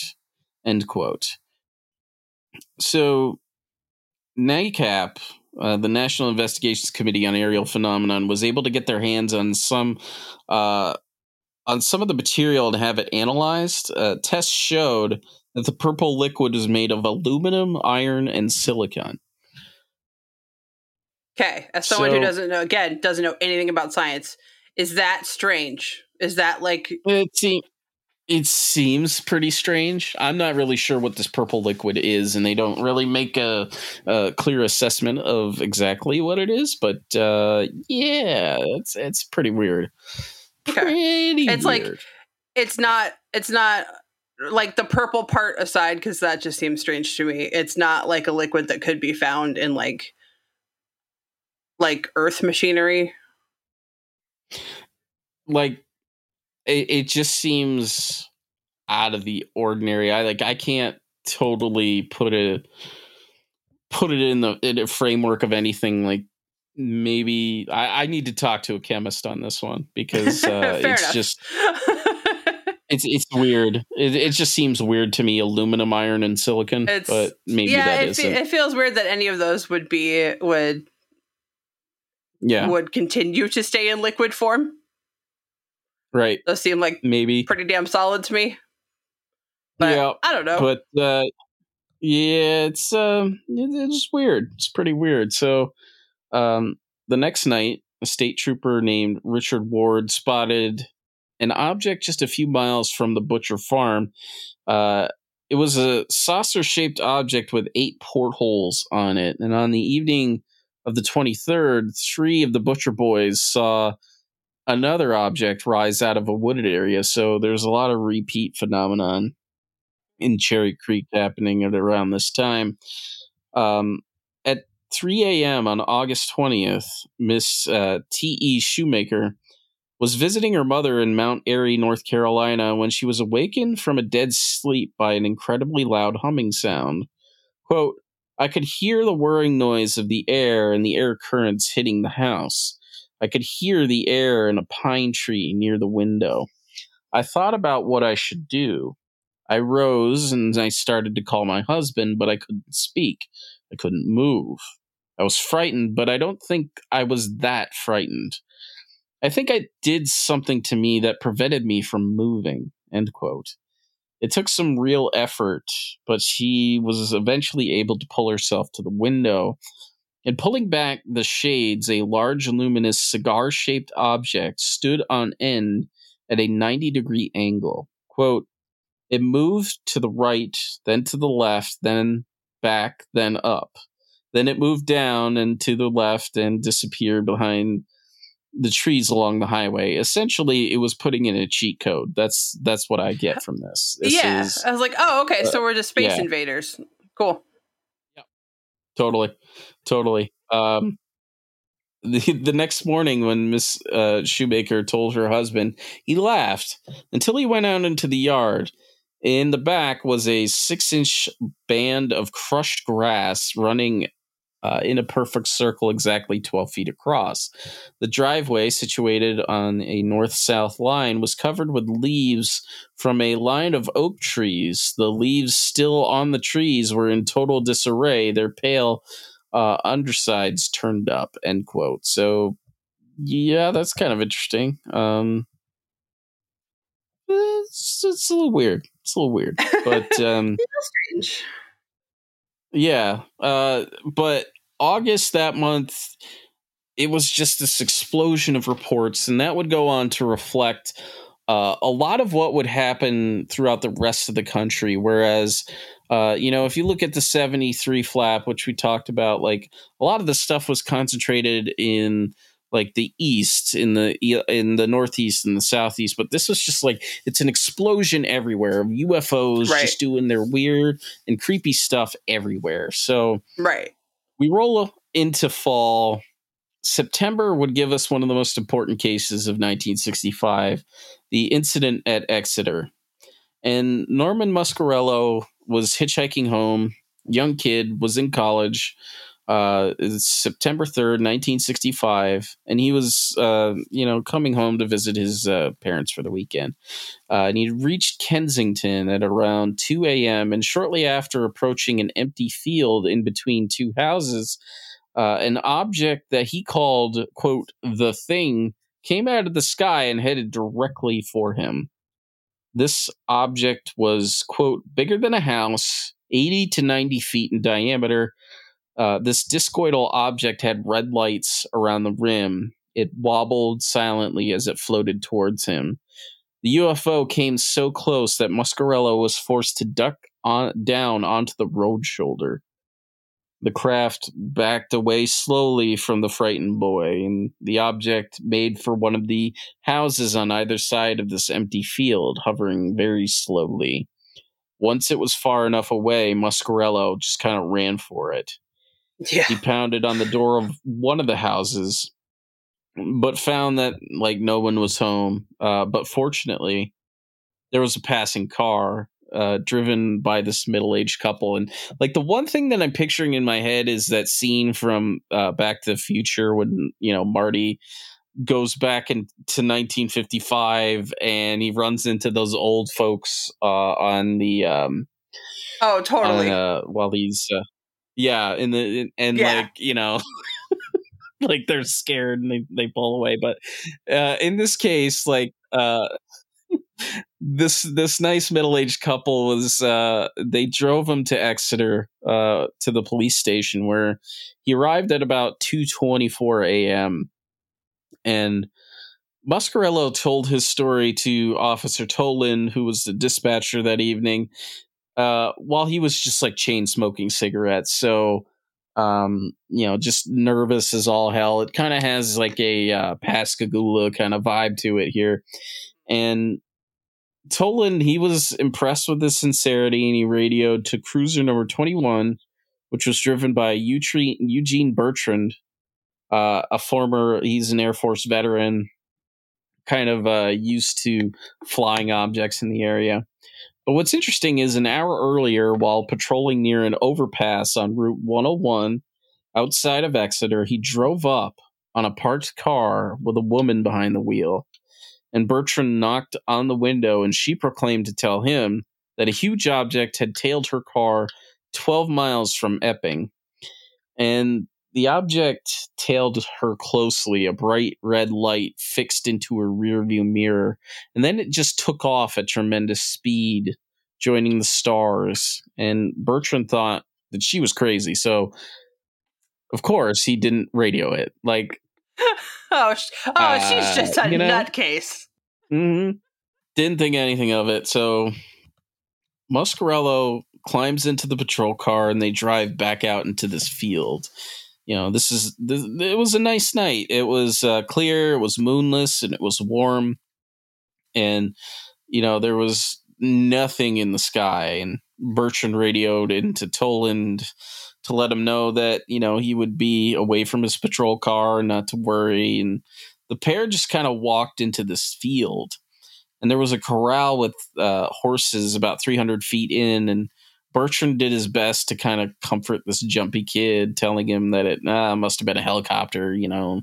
And when the patrolman shined his flashlight onto the horses, they began to buck like crazy. And this UFO made itself known. It started to rise up behind these two tall, tall pine trees. Dun, and it dun, just dun. like started to glow. Yeah. Just that's this such, deep red such a color. movie scene. It is. It, it it definitely is. Uh and it just soundlessly starts to move toward them. Uh, they described it kind of moving like a leaf in the wind. And the crass lights uh, were, you know, just covered everything in this blood red glow. The officer initially reached for his 38 service revolver, but thought better of it. Bertrand feared that it was radioactive and led Muscarello out of the field. So, uh, at the patrol car, Bertrand radioed to dispatch, My God, I see the damn thing myself. The object hovered about 100 feet in front of them, 300 feet away, and the red lights on the object seemed to pulsate and dim, kind of in a pattern. So, like, um, there's a kind of an image of this um, object in which, like, there's this series of lights on it, and uh, the way they described it is uh, it would go, it would blink on and off one two three four five and then it would go five four three two one and it kept going in this pattern uh, over and over again. Uh, and it yeah, it would just dim from left to right, right to left, and the lights made it kind of difficult to describe what the object looked like. Nobody could really get a good beat on it because those lights were just too bright. So, patrolman David Hunt pulled up to the pole in cruiser number 20 there was a nearby um, uh, pole and uh, in response to bertrand's call uh, quote i could see that fluttering movement. It was going from left to right between the tops of two big trees. I could see these pulsating lights. I could hear those horses kicking out in the barn. Those dogs were really howling. Then it started moving slow like across the tops of the trees, uh, just above the trees. It was rocking when it did this, a creepy type of look. Airplanes don't do this. No kidding. No way. No kidding, David. Thanks, David. Yeah, appreciate it, bud. That's that's a good one. Um, after it moved out of sight toward Hampton, toward the ocean, we waited a while. A B 47 came over you could tell the difference. There was no comparison. no way. No. No. And what's interesting is like there were other reports that night from a, a, myriad of different witnesses. There was also kind of a flap going on in the Exeter area. You know, numerous witnesses would report seeing objects. Um, so rolling into September and October, things things just get continue to get weird. Uh, and, and, and one of my favorite reports um, comes from Brazoria County, Texas, where earlier in the evening, uh, uh, that same night, Deputy Bob Goode was helping his son move an alligator when it bit him. And it was a painful wound that swelled up a lot, but that didn't stop him from going on duty with Chief Deputy Bill Billy McCoy. No, of course not. No, he's uh he's he's got to he's got to go on patrol. Ah, uh, you know, it's just an alligator bite. Yeah, just moving that gator and it bit him. But um you know, quiet night. Uh, the two officers were driving down Highway 36 around midnight when a huge craft, 200 feet long and 50 feet thick, hovered silently over the patrol car. All On these big side, boys. Yeah, just like th- this really is the year of pretty big UFOs. They're pretty big. Um, yeah. Uh, on on one side, a purple light shone down, while on the other there was a blue light. Uh, the pair were scared and sped the hell out of there. In the process, though, the beams of light allegedly hit Bob Goode's arm, the one with the bite on it, and he recalled feeling a warm sensation as the light hit him. Still, the officers were curious and they actually returned to the site where the UFO remained and approached them again.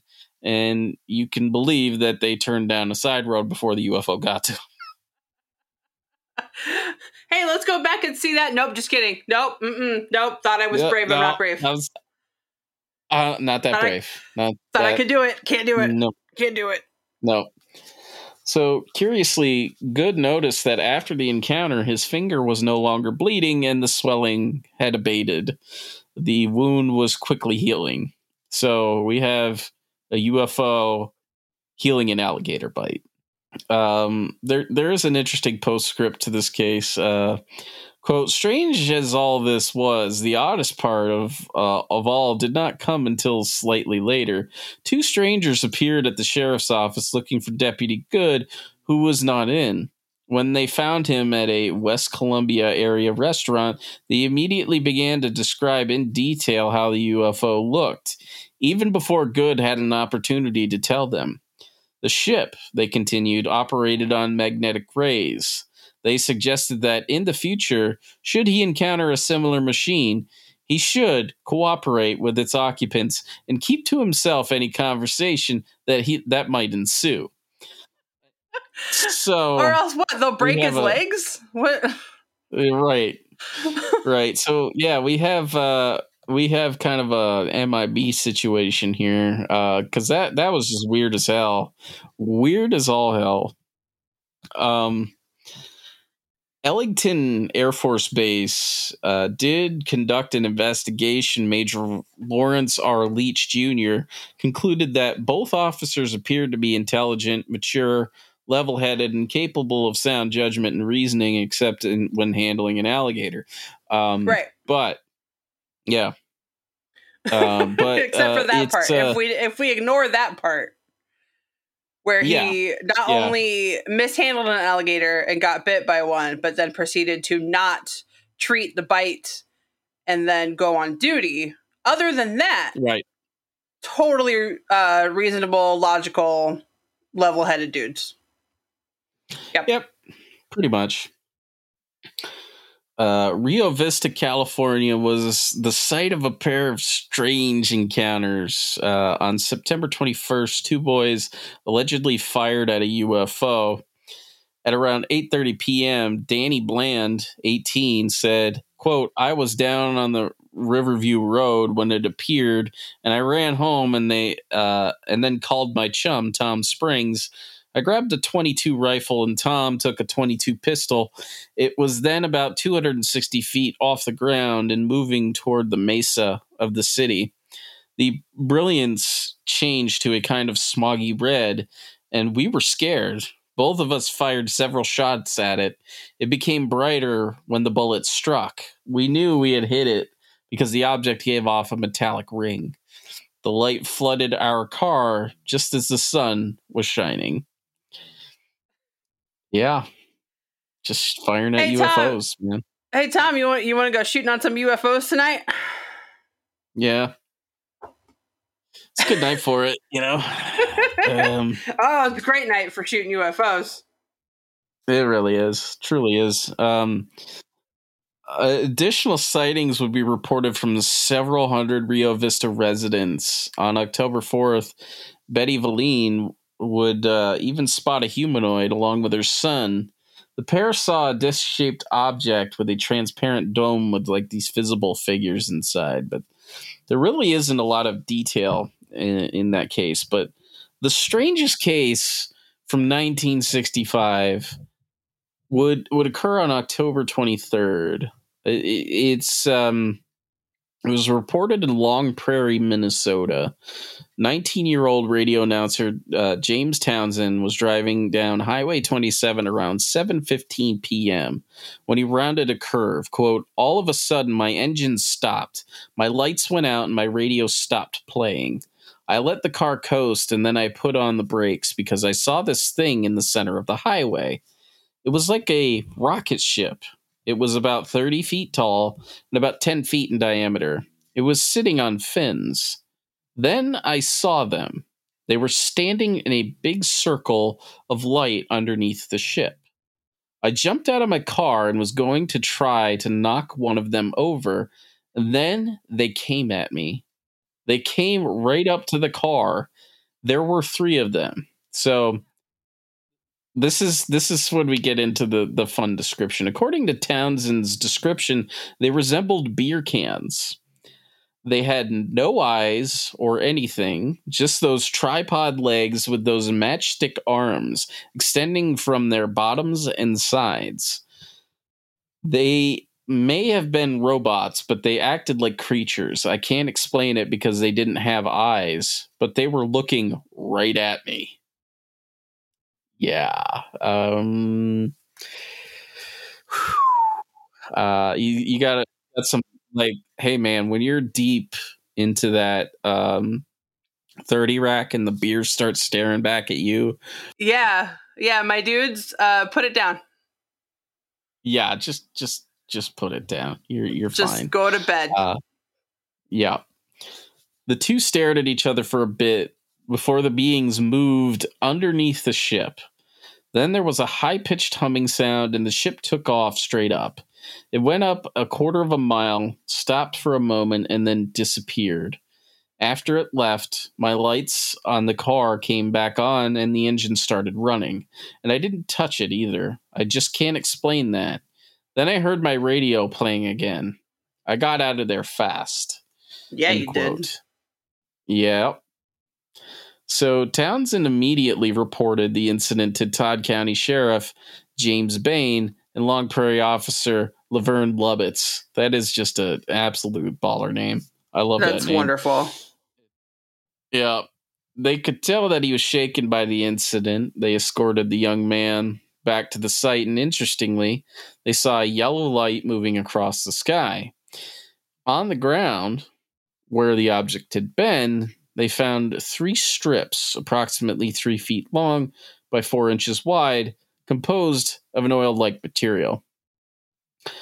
There were a pair of sightings in the area that added credibility to his case. At 7 p.m., 14 year old Ray Blessing witnessed a sombrero shaped object over the skies of Minneapolis, which uh, is pretty close by.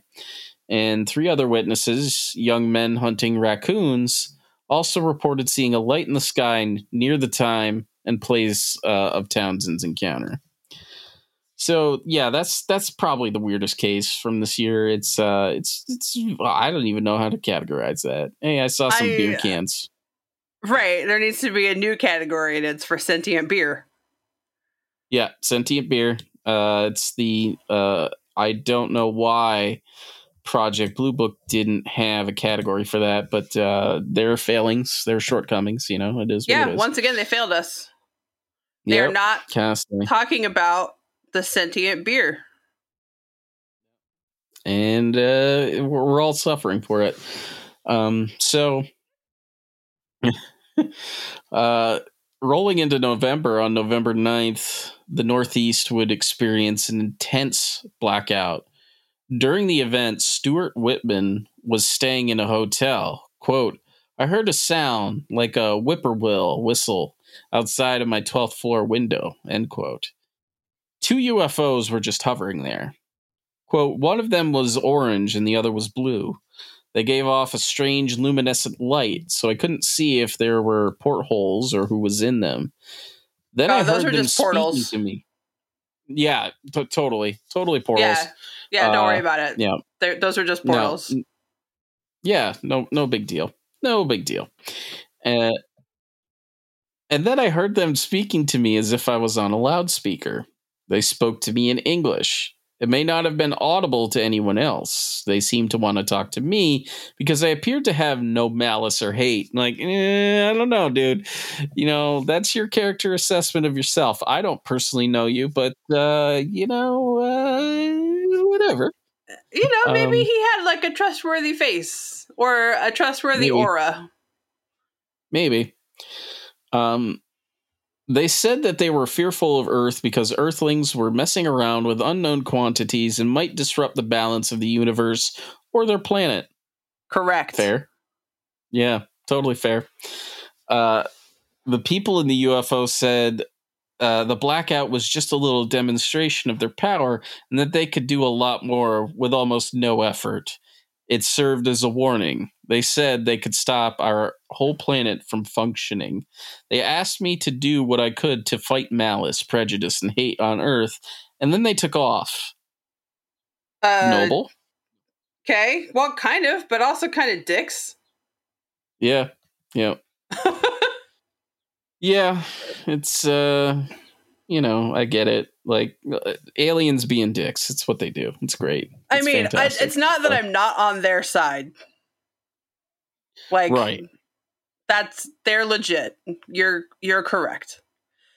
However, you don't you don't you don't got to be dicks about it when it's cold outside and now nobody has power. Yeah, exactly. Cold. Exactly. Um quote i couldn't see i couldn't say how big the objects were but when they took off i felt elated. I wasn't even shocked and i know i wasn't asleep because i was standing by the window and wide awake the entire time. I don't know why they picked me as a contact but i'll swear on a bible that i saw them out there and that they talked to me end quote. God damn it. Gotta believe me damn it. Um so, uh, another of the more well known cases would occur on December 9th. As a bright object streaked across the skies of Canada, Michigan, and Ohio before crashing into the woods in the small town of Kecksburg, Pennsylvania at around 4:47 p.m. thousands of people saw this object and the vapor trail that it left behind, uh, which was even filmed by some witnesses. At around 6:30 p.m., Francis Kalp phoned John Murphy at WHJB in Greensburg, where he uh, told the news director of a fireball that had been seen crashing into the woods uh, uh, near her home. Her two sons had ventured out, but she called them back, fearing uh, what would happen if they got closer. So, state police Correct. and local firefighters responded quickly, and they were armed with a Geiger counter. Uh, before long, though, the U.S. Army and the Air Force descended on the woods, blocking off access to the public. The like site was examined by yeah, just uh, you know, cutting people off. Uh, you're not getting through there. So, um, uh, the site was examined by uh, uh, firsthand by fire marshal um, and uh, by a state investigator, Carl Metz and Paul Shipko, respectively. Metz prevented people from accessing the site, though several firefighters had made it there, including Jim Romansky, who claimed to see an acorn object between 9 and 12 feet in diameter that had cut into the ground. And on the bottom, it allegedly contained a gold band of writing that Romansky claimed resembled Egyptian hieroglyphs. And it was this like solid object without rivets, like looked like it was made of, you know, cast as one piece of solid metal.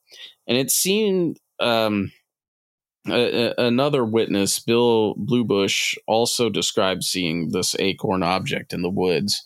In the media, the story was covered exclusively as a story about a fireball in the air.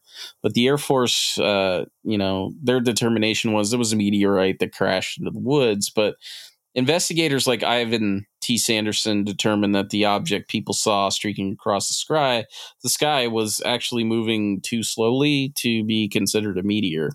And he also determined from witness testimony that the object had changed directions when it uh, it actually turned uh, south near Cleveland.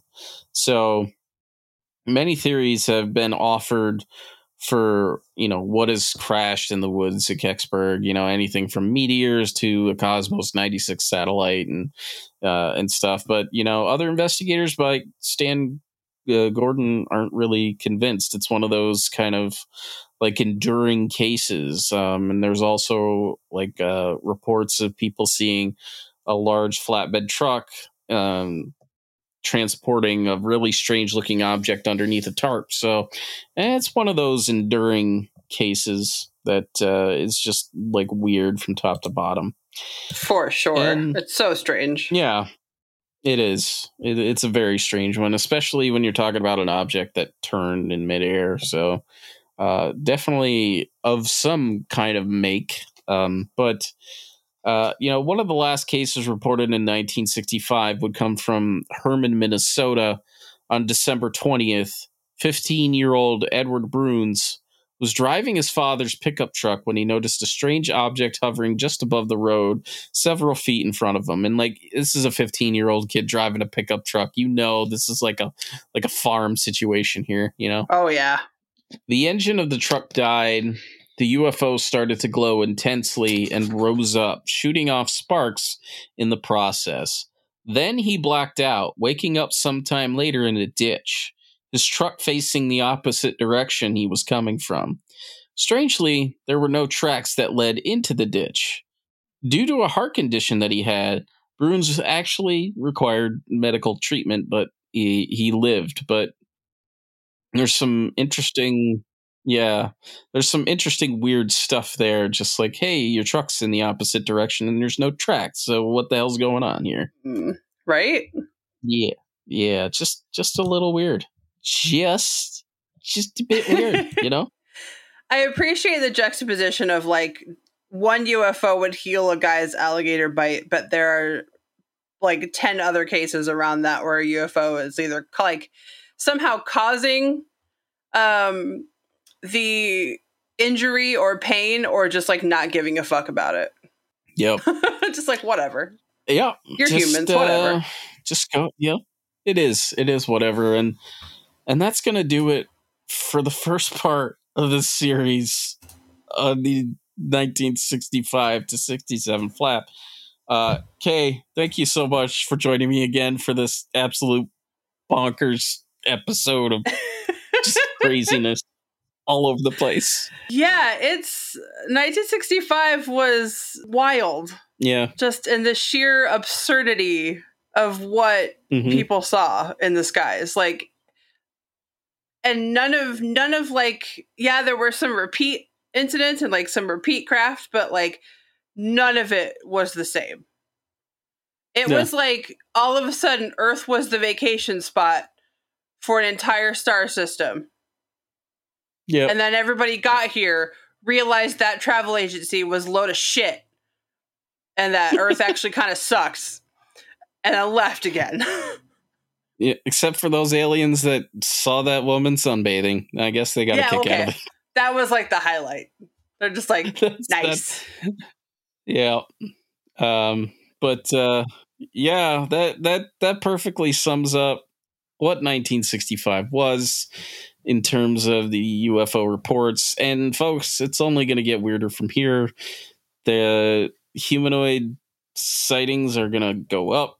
The uh, the UFO uh, sightings are going to increase dramatically, and uh, oh, yeah. we're going to get a Mothman on our hands real quick. Uh, yes. But uh, yes, it's it's uh, that's what you get next next episode. But uh, yes, thank you again for for joining me for this episode. Uh, where can people keep up with you and, and uh, follow along with what y'all are doing over at the Haunt, Haunted Mitten?